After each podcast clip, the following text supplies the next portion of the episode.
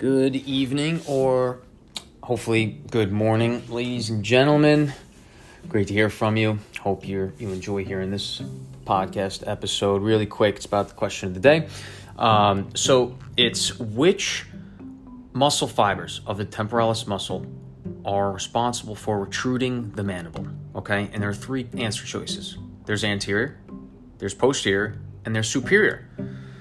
You can see what the question is. You can see what the answer is on my Instagram. I think that's the quickest and easiest way to get what the answer is. But quick, quick story about the temporalis muscle.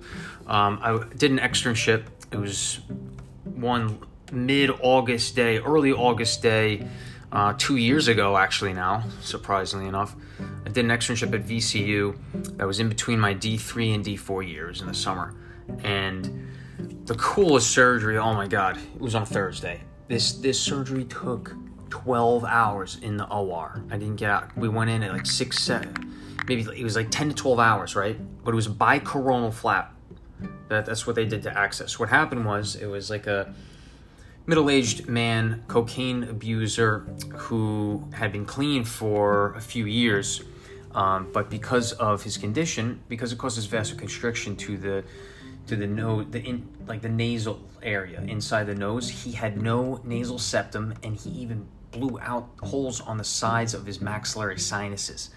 Yeah, and so the surgery was involved of bringing a portion of the temporalis muscle down, flipping it underneath the zygomatic arch, in in the back of the maxillary bone, and then basically patching up the hole in the roof of his palate.